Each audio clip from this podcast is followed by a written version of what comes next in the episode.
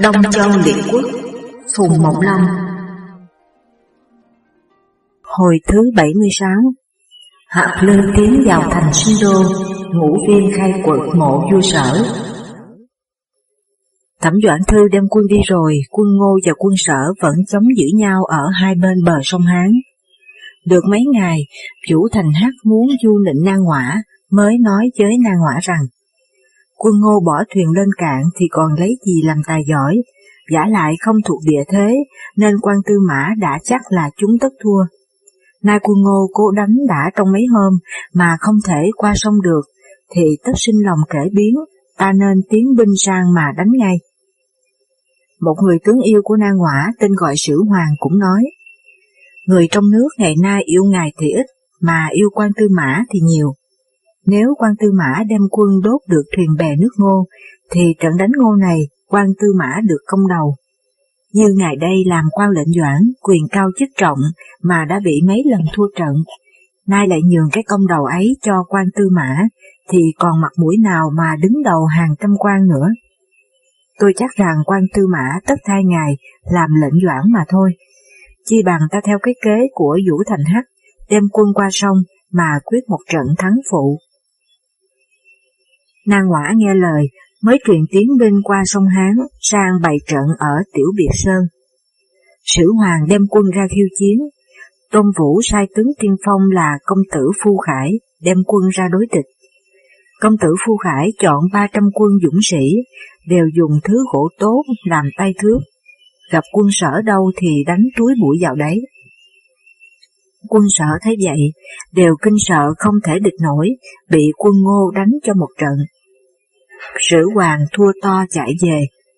Năng ngõa bảo sử hoàng rằng, nhà ngươi xuôi ta qua sông Hán, nay mới đánh có một trận mà đã bị thua, còn mặt mũi nào trông thấy ta nữa. Sử hoàng nói, nay đại binh vua ngô đón ở dưới núi Đại Biệt, chi bằng đêm nay đương lúc bất ngờ ta đem quân sang đánh thì có thể bắt sống vua ngô được. Nan ngõa theo lời, liền truyền một dạng quân, định đêm hôm ấy theo con đường tắt tiến sang Đại Biệt Sơn. Tôn Vũ được tin công tử Phu Khải thắng trận, các tướng đều đến chúc mừng, bèn nói, Na Ngoã là một người ngu dốt, nay sử hoàng thua trận, nhưng chưa lấy gì làm tổn hại cho lắm. Đêm nay tất thế nào cũng lén đánh đại dinh ta, ta nên phòng bị trước mới được. Tôn Vũ bèn sai công tử Phu Khải và chuyên nghị đem quân bản bộ phục hai bên Đại Biệt Sơn, và sai đường thành công cùng sái chiêu công chia quân làm hai đạo để tiếp ứng. Lại sai ngũ viên đem năm nghìn quân lẻn sang Tiểu Biệt Sơn để đánh đại dinh của Na Ngoã, còn Bá Hy thì đem quân tiếp ứng. Tôn Vũ lại sai công tử Sơn bảo hộ Du Ngô, Hạp Lư sang đóng đồn ở núi Hán Âm để tránh nơi xung đột. Canh ba đêm hôm ấy, quả nhiên Na Ngoã đem quân lẻn đến đại dinh của quân Ngô, thấy im lặng như tờ, chẳng có phòng bị gì cả. Khi tiến vào trong dinh, cũng chẳng thấy vua Ngô đâu cả. Na Ngoã biết có quân phục, dội vàng trở ra. Bỗng gặp hai đạo quân của chuyên nghị và công tử Phu Khải ở hai bên, đổ ra đánh. Đường thành công quát to lên mà bảo Na Ngoã rằng, trả lại đôi ngựa túc xương của ta thì ta tha chết cho nhà ngươi. Sái chiêu công tử cũng quát to lên mà bảo rằng, trả lại áo cừu và ngọc bội của ta thì ta tha cho. Na ngõa vừa buồn vừa thẹn, vừa tức vừa sợ. Trong khi nguy cấp, Mai nhờ có toán quân của Vũ Thành Hắc kéo đến, cứu được Na ngõa chạy. Chạy được mấy dặm nghe báo đại binh của mình đã bị tướng nước ngô là ngũ viên cướp mất rồi, còn sử hoàng thua trận không biết chạy đi đâu mất. Năng quả kinh sợ chẳng còn hồn vía nào cả, bèn đem bại binh chạy sang đất Bách Cử. Sử hoàng cũng đem đại binh đến đấy, hai người mới cùng lập đồn trại. Đa quả nói, Tôn Vũ dụng binh thật là tài giỏi, chi bằng ta hãy trốn về để xin thêm quân rồi sẽ đánh. Sử Hoàng nói, Ngài đem đại binh đánh ngô, nay bỏ mà trốn về, vạn nhất quân ngô qua sông Hán, tiến thẳng vào xính đô, thì cái tội ấy đổ cho ai được. Chi bằng ngài cố sức mà đánh, dẫu có chết tại trận, cũng còn để được tiếng thơm về sau. Na Ngoã còn đang ngần ngại thì nghe báo sở chiêu vương đã cho một toán quân đến tiếp ứng. Na Ngoã vội vàng ra nghênh tiếp, thì trông thấy quan đại tướng là Viễn Xạ. Viễn Xạ nói, Đại vương nghe tin thế quân ngô to lắm, sợ quan lệnh doãn không thể đánh nổi, vậy sai tôi đem một dạng quân đến để trợ chiến. Viễn xà lại hỏi đến chuyện đánh nhau trước, Na Ngoã thuật lại, nét mặt có ý bẽn lẽn. Viễn xạ nói, nếu quan lệnh doãn theo lời quan tư mã thì can gì đến nỗi thế này. Bây giờ chỉ có một kế, đào hào đắp lũy, không đánh nhau nữa, đợi quân của quân tư mã về rồi cả hai sẽ hợp sức mà đánh. Nan Ngoã nói, chỉ vì ta khinh thường sang đánh bại binh quân ngô, thành bị quân ngô cướp mất, đại binh của mình, chứ nếu hai binh cứ đối trận đánh với nhau thì quân ngô cũng chẳng mạnh hơn quân sở ta được. Nay tướng quân mới đến đây, nên nhân cái nhuệ khí của ta mà quyết một trận. Viễn xạ không nghe, lập riêng một nơi đồn trại khác, cách đồn trại nan ngõa những hơn 10 dặm. Na Ngoã cậy mình quyền cao chức trọng, không sợ viễn xạ. Viễn xạ cũng khinh Na Ngoã là người ngu dốt, có ý không chịu. Hai bên thành ra bất hòa, việc gì cũng không bàn bạc với nhau nữa. Tướng nước ngô là công tử Phu Khải dò biết là Na Ngoã và Viễn Xạ bất hòa với nhau, mới vào nói với vua ngô rằng, Na Ngoã tham mà bất nhân, có nhiều người quán, Viễn Xạ dẫu đến trợ chiến nhưng không chịu theo hiệu lệnh, bởi vậy quân sĩ đều sinh lòng trễ biến, nếu ta đánh thì có thể phá vỡ được. Hạp Lư không nghe, công tử Phu Khải lui ra mà nói rằng, dẫu đại vương không nghe nhưng ta cũng cứ đi, mai ra phá vỡ quân sở thì có thể tiến vào xính đô được. Sáng hôm sau, công tử Phu Khải tự đem quân bản bộ sang đánh Nan Ngoã. Tôn Vũ nghe tin, vội vàng sai ngũ viên đem quân đi tiếp ứng. Công tử Phu Khải tiến vào đánh trại Nan Ngoã, Nan Ngoã không phòng bị gì cả, trong trại náo loạn. Vũ Thành hát liều chết để đánh. Nan Ngoã không kịp lên xe, đi đất chạy ra sau trại, đùi chân trái bị một mũi tên, mai nhờ có sử hoàng đem quân đến, vực Nan Ngoã lên xe và bảo Nan Ngoã rằng, quân lệnh doãn liệu mà tránh đi, còn tôi xin liều chết ở đây.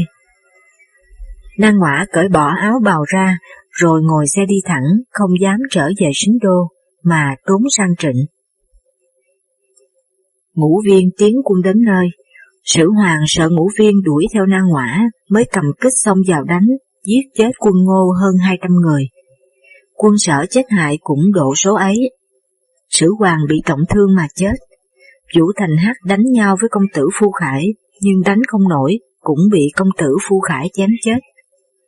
Con viễn xạ là viễn diên, nghe tin na ngõa bị thua, vào nói với cha, xin đem quân ra cứu. Viễn xạ không cho, lại thân hành ra đứng ở cửa dinh, nghiêm cấm quân sĩ không ai được náo động, nếu náo động thì chém. Đại binh của na Ngoã đều về với viễn xạ. Viễn xạ điểm lại còn có hơn một dạng, mới hợp cả lại thành một đạo quân. Bấy giờ quân thế lại mạnh. Viễn xạ nói, quân ngô thừa thắng kéo đến đây thì ta không thể địch nổi, chi bằng ta nhân lúc quân ngô chưa đến mà rút về xính đô, rồi sao sẽ liệu. Viễn Diêm đi trước, Viễn Xạ đi sau. Công tử Phu Khải nghe tin Viễn Xạ rút về, liền đem quân đuổi theo, đến đất Thanh Phát, thấy quân sở đang sắp thuyền quan sông. Quân ngô toan xông vào đánh, công tử Phu Khải can rằng, dẫu giống thú mà mình làm quá lắm, nó còn cắn lại huống chi là người. Nay ta xông vào đánh gấp, thì tất họ phải liều chết để cự lại. Chi bằng ta hãy tạm đóng quân một nơi, đợi khi quân sở qua sông được nửa chừng, bấy giờ sẽ đổ ra mà đánh. Ta chắc rằng quân sở kẻ nào đã qua sông rồi thì mong được thoát nạn, kẻ nào chưa qua thì tranh nhau mà sang, còn ai muốn đánh nữa. Công tử Phu Khải tức thì lui hai mươi dặm đóng quân lại. Khi bọn tôn vũ kéo đến, nghe thuật lại lời nói của công tử Phu Khải, ai cũng khen phải. Hạp Lư bảo ngũ viên rằng, Ta có người em như thế thì lo gì mà không tiến vào sính đô được. Ngũ viên nói, tôi nghi bị ly đã có xem tướng công tử Phu Khải, nói Phu Khải là người chân long một ngược, tất có ngài phản nghịch. Dẫu người ấy tài giỏi thật, nhưng chớ nên trao quyền cho. Hạp Lư nghe nói không cho là phải. Viễn xạ nghe tin quân ngô đuổi theo, đã toan bài trận để đối địch. Sau lại nghe tin quân ngô kéo lui, mới mừng mà nói rằng, ta vẫn biết người nước ngô nhát, không dám đuổi kỳ cùng. Viễn xạ hạ lệnh cho quân sĩ sắp sửa để qua sông. Mười phần quân sở mới qua sông được ba, thì công tử Phu Khải đem quân đến. Quân sở tranh nhau sang đò, thành ra đại loạn. Viễn xạ không thể nào ngăn cấm được nữa phải bỏ mà chạy trốn. Quân ngô theo sau đuổi đánh, cướp được cờ trống gươm giáo rất nhiều. Tôn Vũ sai quân đường và quân sái cướp lấy thuyền bè dưới sông để phòng khi dùng đến. Viễn xạ chạy đến đất ung lạp, quân sĩ đều đói không thể đi được, nhưng mừng rằng chạy được xa rồi mới cùng nhau thổi cơm ăn. Khi cơm vừa chín thì quân ngô lại kéo đến. Quân sở chưa kịp ăn, phải bỏ cả cơm mà chạy. Quân ngô sẵn cơm liền ăn cho no, rồi lại đuổi theo. Quân sở ngã xéo lên nhau, chết hại không biết bao nhiêu mà kể. Viễn xạ đổ xe, bị công tử Phu Khải đâm chết. Con viễn xạ là viễn diên cũng bị quân ngô dây kính. Viễn diên cố sức đánh mà không thể ra thoát được. Bỗng nghe ở phía đông bắc lại có tiếng quân reo. Viễn diên nói, quân ngô lại kéo đến nữa thì tính mệnh ta không toàn. Nguyên đó là toán quân của quan tư mã thẩm doãn thú kéo sang Tân Tức, nhưng nghe tin Na Ngõa thua trận mới theo đường cũ lui về. Về đến đất ung lạp, vừa gặp quân ngô đang vây viễn diên, thẩm doãn thú mới chia quân làm ba toán mà tiến vào. Công tử Phu Khải không thể địch nổi, phải giải vây mà chạy. Thẩm doãn thú cố đánh một trận, quân ngô chết mất hơn nghìn người. Thẩm Doãn Thú toan đuổi theo thì gặp đại binh của Hạp Lư đến, hai bên cùng đóng quân lại để chống giữ nhau. Thẩm Doãn Thú bảo kẻ gia thần là Ngô Câu Ti rằng, quan lệnh Doãn dội đánh, làm cho kế của ta không thành, chẳng qua cũng là lòng trời. Nay thế giặc đã to quá, Âu là sáng mai ta quyết chiến một trận, may mà thắng thì là phúc cho nước sở, nhược bằng không thắng, thì ta xin gửi nhà ngươi giữ hộ cái đầu của ta, chớ để cho quân ngô bắt được. Thẩm Doãn Thú lại bảo Viễn Diên rằng, thân phụ nhà ngươi đã chết về tay giặc, thì nhà ngươi không nên chết nữa, nên mau mau về đi mà nói với tử Tây, tinh tự của công tử thân, để nghĩ cách giữ sính đô mới được. Viễn Diên sụp lại nói rằng, xin quan tư mã cố sức đánh giặc ngô để lập nên công lớn. Nói xong nước mắt chảy xuống ròng ròng, viễn diên từ biệt thẩm doãn thú rồi đi. Ngày hôm sau hai bên bài trận giao chiến, thẩm doãn thú xưa nay xử với quân sĩ rất có ân nghĩa, quân sĩ cảm cái ơn ấy đều cố sức đánh giặc. Công tử Phu Khải dẫu có tài vũ dũng nhưng không thể địch nổi, đã sắp phải thua chạy. Mai gặp đại binh của Tôn Vũ, phía hữu có ngũ viên và sái chiêu công, phía tả có bá hy và đường thành công, cùng nhau xông vào đánh quân sở. Quân sở bỏ chạy tán loạn, thẩm doãn thú bị mấy mũi tên nằm gục ở trên xe, không thể đánh được nữa. Liền gọi ngô câu ti mà bảo rằng, ta nay đã thành ra người vô dụng rồi, nhà ngươi nên mau mau lấy đầu ta mà đem về tâu với đại dương. Ngô câu ti không nở, Thẩm Doãn Thú cố sức gào lên một tiếng rồi nhắm mắt lại. Ngô Câu Ti bất đắc dĩ cầm thanh kiếm chém lấy đầu Thẩm Doãn Thú rồi bọc lại mà mang về xính đô. Quân Ngô thừa thế cứ việc thẳng đường mà tiến. Viễn Diên về trước vào ý kiến sở chiêu vương, kể chuyện nang ngõa và chuyện thân phụ mình là viễn xạ bị giết, vừa kể vừa khóc. Sở chiêu vương kinh sợ, vội vàng triệu bọn công tử thân và công tử kết đến để thương nghị, toan đem quân ra tiếp ứng. Bỗng thấy Ngô Câu Ti đến để trình cái đầu thẩm doãn thú và thuật lại nguyên nhân thua trận, là bởi quan lệnh doãn không theo kế của quan tư mã. Sở Chu Vương khóc mà nói rằng, ta không biết dùng quan tư mã ngay từ trước, ấy là lỗi của ta. Sở Chu Vương sĩ mắng na ngõa thậm tệ. Ngô Câu Ti nói, quân ngô mỗi ngày một tiếng, đại dương nên nghĩ cách giữ lấy xính đô. Sở chiêu công một mặt sai người triệu con thẩm doãn thú là thẩm chiêu lương đến, để đem đầu cha về làm lễ an táng, lại phong cho thẩm chiêu lương làm diệp công. Một mặt bàn bỏ xính đô chạy về phía tây. Công tử thân khóc mà than rằng, xã tác lăng tẩm ở xính đô cả, nếu đại dương bỏ đi thì biết bao giờ lại về được. Sở chiêu dương nói, nếu sở ta chỉ hiểm về sông Hán, na quân ngô đã sắp kéo đến nơi, chẳng lẽ ta cứ bó tay ngồi chịu trói hay sao? Công tử kết nói, tráng đinh trong thành hãy còn mấy dạng, đại dương nên đem thóc lúa trong kho ban thưởng cho mọi người, để họ cảm ơn mà cố sức chống giữ. Lại sai sứ sang bảo các nước Hán Đông đem quân vào giúp ta. Quân ngô tiến vào đất ta, lương thực khó giận, tài nào ở lâu được. Sở Chiêu Dương nói, nước ta còn hay là mất, nay ở tay hai anh.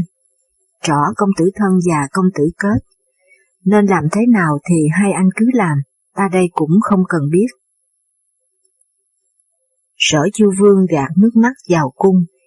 Công tử thân và công tử kết thương nghị, sai đại tướng là đấu sào, đem ngâm nghìn quân ra giữ mặt thành, đề phòng đường Bắc. quan đại tướng là Tống Mộc, đem 5.000 quân ra giữ kỳ Nam thành để phòng đường Tây Bắc. Công tử thân đem một dạng quân đóng ở lỗ Phục Giang để phòng mặt đông. Chỉ còn phía Tây Xuyên Giang, phía Nam Tương Giang đều là nơi hiểm trở, không phải là đường quân ngô tiến vào, thì không phòng bị. Công tử kết đem bọn công tôn do vu, công tôn ngữ, trung kiện, thân bao tư, đi tuần ở trong thành rất là nghiêm mật vua Ngô là Hạp Lư, họp các tướng để hỏi kỳ tiến vào xính đô. Ngũ viên nói với Hạp Lư rằng, quân sở dẫu thua luôn nhưng xính đô vẫn còn toàn thịnh, giả lại ba thành liên tiếp với nhau chưa dễ đánh nổi. Lỗ Phục Giang ở phía tây là một lối tắt vào sở, tất sở có quân phòng bị.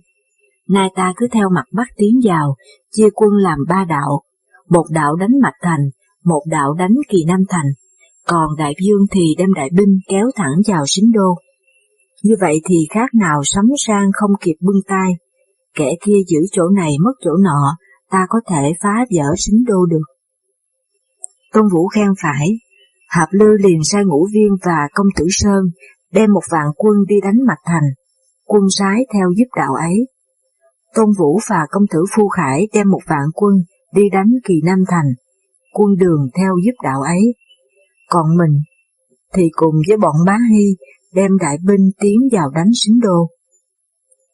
Ngũ viên đi mấy ngày đã gần đến Bạch Thành, nghe nói có quan đại tướng nước sở là đấu sào, đóng quân ở đấy, liền sai lập đồn trại, rồi thay hình đổi dạng, cùng với hai tên lính đi xem xét hình thế. Ngũ viên đi đến một làng, thấy người trong làng đang bắt con lừa sai lúa mạch. Người ấy cầm roi đánh con lừa, con lừa chạy thì cái cối sai quay chuyển đi, rồi bột lúa mạch lấm tấm rơi xuống. Ngũ viên thấy vậy sực nghĩ ra mà rằng, ta đã tìm được kế để phá mạch thành rồi.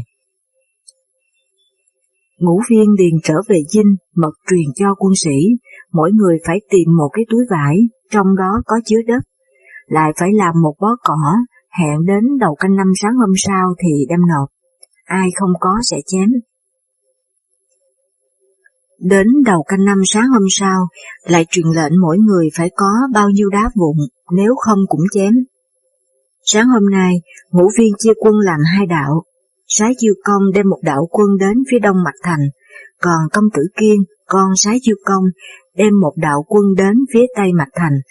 Hai đạo đều truyền cho quân sĩ đem đất đá và cỏ, đắp thành một cái thành nhỏ. Ngũ viên thân hành đứng đốc xuất quân sĩ, chỉ trong một lúc thì đắp xong. Một cái thành hẹp mà dài giống hình con lừa, gọi là lư thành, còn một cái thành tròn giống hình cối sai, gọi là ma thành. Sái chiêu công không hiểu ý ra làm sao cả. Ngũ viên cười mà nói rằng, phía đông có con lừa, phía tây có cối sai, thì tất sai nhỏ được bột lúa mạch. Đấu sào ở Mạch Thành, nghe tin quân ngô đắp hai thành ở phía đông và phía tây, dội vàng đem quân ra đánh. Khi đến nơi đấu sào thấy hai thành đắp đã vững rồi, đấu sào đến thành phía đông. Trên thành cắm cờ sang sát, tiếng mỏ đánh không lúc nào im. Đấu sào giận lắm, toan xông vào đánh, thì thấy cửa thành mở rộng, có một viên thiếu niên tướng quân đem quân ra nghênh chiến. Đấu sào hỏi họ tên, viên tướng quân đáp rằng, ta đây là con vua sái, tên gọi công tử kiến. Đấu sào nói, đứa nhụ tử kia không phải là tai đối địch với ta, chẳng hay vũ viên ở đâu mà không thấy. Công tử kiến nói, ngũ viên đã đi đánh mạch thành của nhà ngươi rồi. Đấu sào càng giận cầm kích xông vào đánh công tử kiến. Hai bên đánh nhau độ hơn hai mươi hiệp, bỗng có quân thám tử đến báo với đấu sào rằng quân ngô đã đến đánh Mạch Thành, xin tướng quân mau mau rút quân về. Các bạn đang nghe truyện do Thanh Nguyệt của Thư viện audio.net diễn đọc. Đấu sào sợ mất sào quyệt, vội vàng rút về. Quân sĩ thấy vậy sợ hãi thành rối loạn. Công tử kiến thừa thế đánh một trận nhưng không dám đuổi theo. Đấu sào về đến Mạch Thành, gặp ngũ viên đang dàn quân để vây thành. Đấu sào chào ngũ viên mà bảo rằng, lâu nay ngài vẫn mạnh giỏi chứ, sự quán thù đời trước của nhà ngài là do phí vô cực gây ra, nay đứa du nịnh ấy đã bị giết rồi, ngài còn căm tức nổi gì nữa. Cái ơn ba đời làm quan nước sở, tôi tưởng ngài chưa thể quên được.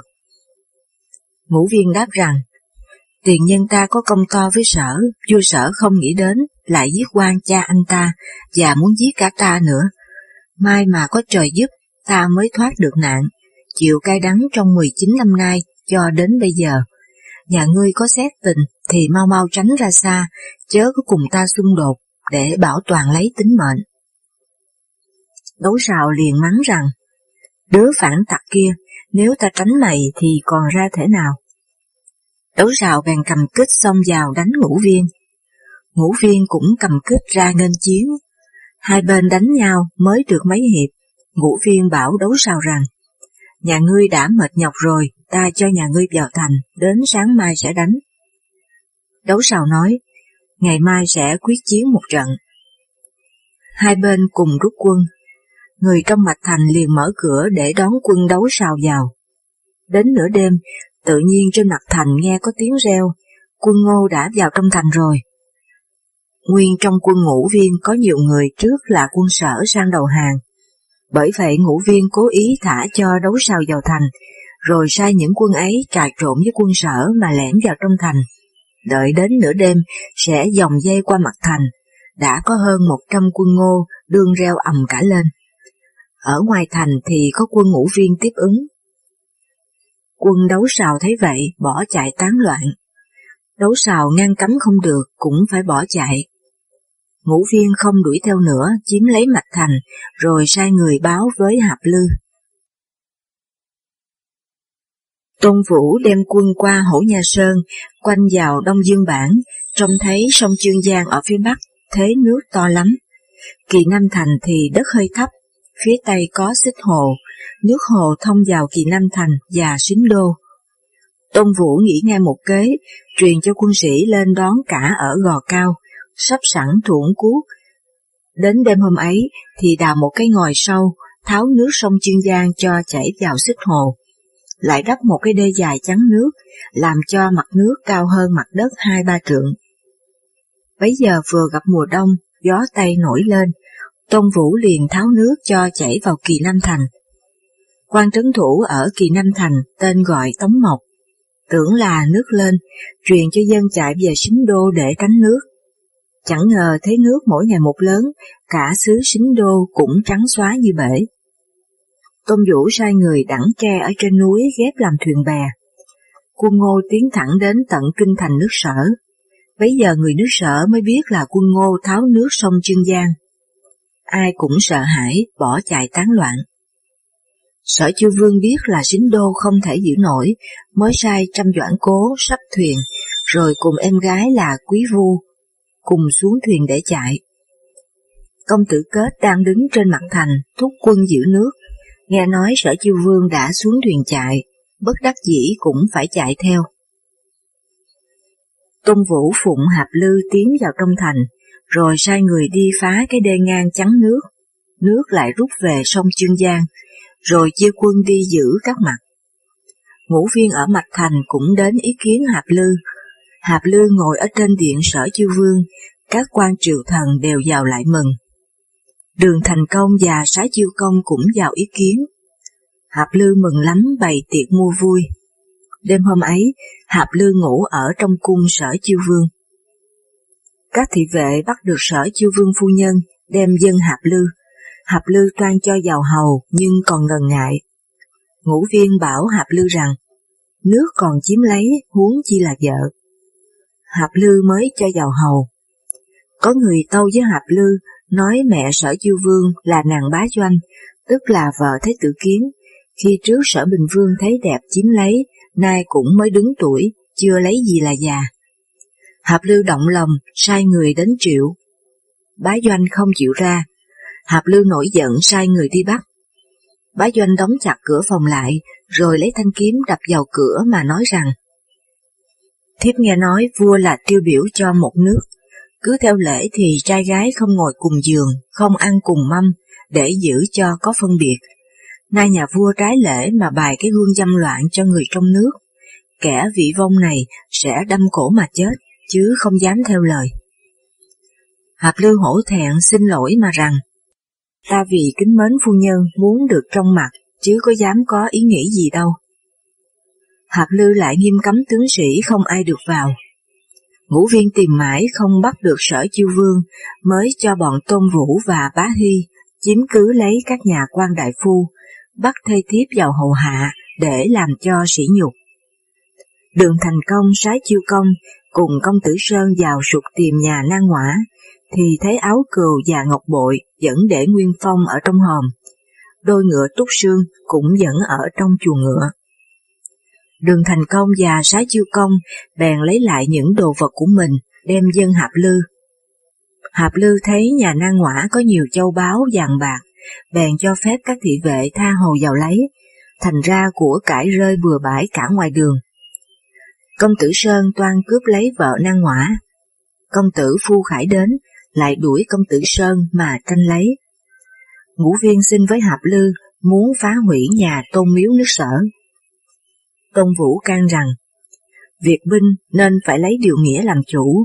Sở Bình Vương bỏ thế tử kiến mà lập con tần nữ, tin nghe những đứa tham nịnh, giết hại những người trung lương, dùng cách tàn bạo mà đối đãi với chư hầu. Bởi thế quân ngô ta mới đến đây được. Nay đã phá vỡ kinh thành nước sở rồi, ta nên lập ngay con Thái tử Kiến là công tử Thắng lên làm vua sở đi. Người nước sở vẫn thường nhớ Thái tử Kiến, tất nhiên bằng lòng, mà công tử Thắng sẽ cảm ơn nước ngô ta, không bao giờ dám bỏ sự triều cống. Thế thì đại vương dẫu xá cho sở, cũng như là chiếm lấy sở, danh và thực trọn cả đôi đường. Hạp Lư muốn diệt nước sở mới không nghe lời Tôn Vũ, liền phá hủy nhà tôn miếu của nước sở. Đường Thành Công và Sái Chiêu Công cũng cáo từ về nước. Hạp Lư lại bày tiệc ở Chiêu Hoa Đài cho các quan triều thần uống rượu. Nhạc công tấu nhạc, các quan triều thần vui vẻ cả, chỉ có ngũ viên vẫn cứ buồn rầu, ứa nước mắt mà khóc. Hạp Lư bảo ngũ viên rằng, nhà ngươi đã thỏa được chí báo thù nước sở rồi, cớ sao lại còn buồn rầu. Ngũ viên gạt nước mắt đáp rằng, sở Bình Vương thì đã chết rồi, vua sở bây giờ cũng trốn mất. Thế thì cái thù của cha anh tôi, muôn phần chưa báo được một phần. Hạp Lư nói, vậy ý nhà ngươi muốn thế nào? Ngũ viên nói, xin đại vương cho tôi đào mã sở Bình Dương lên, phá áo quan ra mà chém lấy đầu, thì tôi mới hả được lòng căm tức. Hạp Lư nói, nhà ngươi giúp ta được nhiều việc, ta tiếc gì mà không cho đào nắm xương khô ấy lên để báo thù cũ cho nhà ngươi. Ngũ viên hỏi biết mộ sở Bình Vương chôn ở ngoài cửa đông, liền đem quân bản bộ đến. Khi đến nơi, thấy bốn mặt đồng cỏ xanh ngắt, một vùng nước hồ trong veo, chẳng biết mộ chôn ở chỗ nào cả. Ngũ viên mới vật mình than khóc mà nói rằng, Trời ơi, trời không khiến ta báo được thù cho cha và anh ta hay sao? Bỗng có một ông cụ già đi đến trước mặt ngũ viên, vái chào mà hỏi rằng, tướng quân muốn tìm mộ sở Bình Vương để làm gì? Ngũ viên nói, Sở Bình Vương lấy tranh vợ của con, dùng kẻ du nịnh hại người trung lương, lại giết cha anh ta. Lúc sống ta không thể đâm chết y được, thì lúc chết ta cũng muốn xả xác y ra để báo thù cho cha ta và anh ta ở dưới suối vàng. Ông cụ già nói, Sở Bình Vương cũng biết mình có nhiều người quán, sợ có kẻ đào mã, vậy nên mộ chôn ở giữa hồ. Tướng quân muốn tìm áo quan thì phải tác cạn cái hồ này mới lấy được. Ông cụ già nói xong, lại trỏ cho ngũ viên biết chỗ.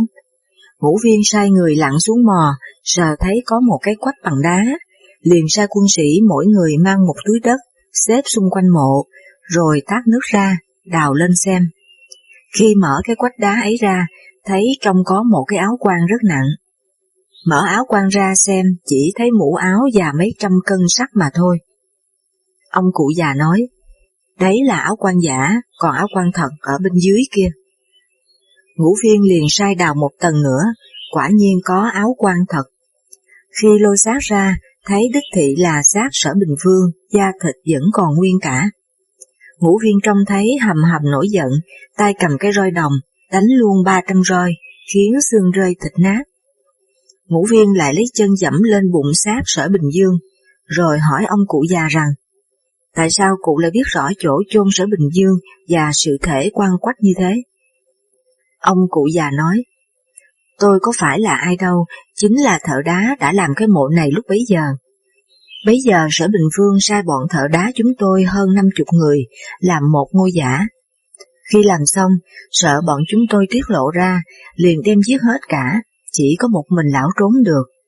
Nay cảm lòng hiếu nghĩa của tướng quân, lão phải đến đây để mách bảo, và cũng là để báo thù cho hơn năm chục cái hồn quan của bọn thợ đá chúng tôi khi xưa. Ngũ viên sai đem vàng bạc thưởng cho ông cụ già. Lại nói chuyện sở chiêu vương đi thuyền qua sông Thư Thủy, trốn vào Vân Trung, gặp một bọn giặc độ mấy trăm người, đang đem xuống cướp thuyền, cầm giáo đánh sở chiêu vương. Bấy giờ công tôn do vu đứng ở bên cạnh, lấy lưng che chở cho sở chiêu vương, và quát to lên rằng, đây là vua sở, các ngươi làm gì thế? Công tôn do vu nói chưa dứt lời, thì ngọn giáo của bọn cướp đâm trúng vào vai, máu chảy đầm đìa đến tận gót. Do vu ngã gục xuống đất. Bọn giặc nói, chúng ta chỉ biết tiền của chứ không biết vua là ai cả, đến như quan lệnh doãn đại thần cũng còn tham ăn tiền, huống chi là chúng ta. Bọn giặc nói xong, bao nhiêu vàng bạc ở trong thuyền lấy hết sạch cả. Trong doãn cố vội vàng ôm sở chiêu vương chạy lên bờ. Sở chiêu vương kêu to lên rằng, có ai cứu em gái ta đó không? quan hạ đại phu là chung kiến ghé lưng cổng nàng quý vu đi theo sở chiêu vương. Khi ngoảnh đầu trông lại đã thấy bọn giặc phóng hỏa đốt thuyền. Sở chiêu vương chạy được mấy dặm thì trời sáng tỏ. Công tử kết, tống mộc, đấu tân và đấu sào đều lục tục theo đến nơi. Đấu tân nói với sở chiêu vương rằng, nhà tôi ở viên ấp chỉ cách đây độ 40 dặm, xin đại vương hãy tạm đến đó rồi sao sẽ liệu. Được một lúc, công tôn do vũ cũng theo đến. Sở chiêu vương ngạc nhiên mà hỏi rằng, nhà ngươi bị thương nặng làm thế nào mà khỏi được? Do vu nói, tôi đau quá không chạy được, khi lửa cháy đến mình tôi, bỗng thấy có một người vực tôi lên bờ. Trong khi mơ màng tôi nghe tiếng nói rằng, ta là quan lệnh doãn nước sở cũ, tên gọi Tôn Thúc Ngao. Nhà ngươi nói cho đại vương biết, quân ngô chẳng bao lâu nữa sẽ phải rút về, xả tắt nước ta vẫn còn vững bền mãi mãi. Nói xong lại lấy thuốc rịch vào vai cho tôi, khi tôi tỉnh dậy hết cả đau đớn, phải mới theo kịp đến đây. Sở Chiêu Vương nói, Tôn Thúc Ngao Tước, nguyên là người ở Vân Trung, anh Linh đến nay vẫn còn chưa mất. Mọi người đều ngợi khen và lấy làm lạ lùng. Đấu xào đem lưng khô ra để mọi người cùng ăn. Trăm doãn cố cầm bầu đi lấy nước để dân sở chiêu vương. Sở chiêu vương sai đấu tân đi tìm thuyền ở bến thành cửu. Đấu tân trông thấy ở phía đông có một chiếc thuyền đi lên, trong thuyền có cả đàn bà con trẻ. Nhìn kỹ thì ra thuyền của quan đại phu là Lam Doãn Điệp. Đấu Tân gọi mà bảo rằng, đại vương ở đây, nhà ngươi nên đem thuyền lại để chờ. Lam Doãn Điệp nói, ông vua đã mất nước rồi, ta còn chở làm gì? Lam Doãn Điệp nói xong không hề ngoảnh cổ lại. Đấu Tân chờ đợi ít lâu nữa, lại thấy một chiếc thuyền đánh cá. Đấu Tân cởi áo ra, ném cho người lái thuyền. Người lái thuyền mới ghé thuyền vào bờ. Sở Chiêu Vương và nàng Quý Vu xuống thuyền đi sang viên ấy. Người em thứ hai của Đấu Tân là Đấu Hoài, đi làm cơm.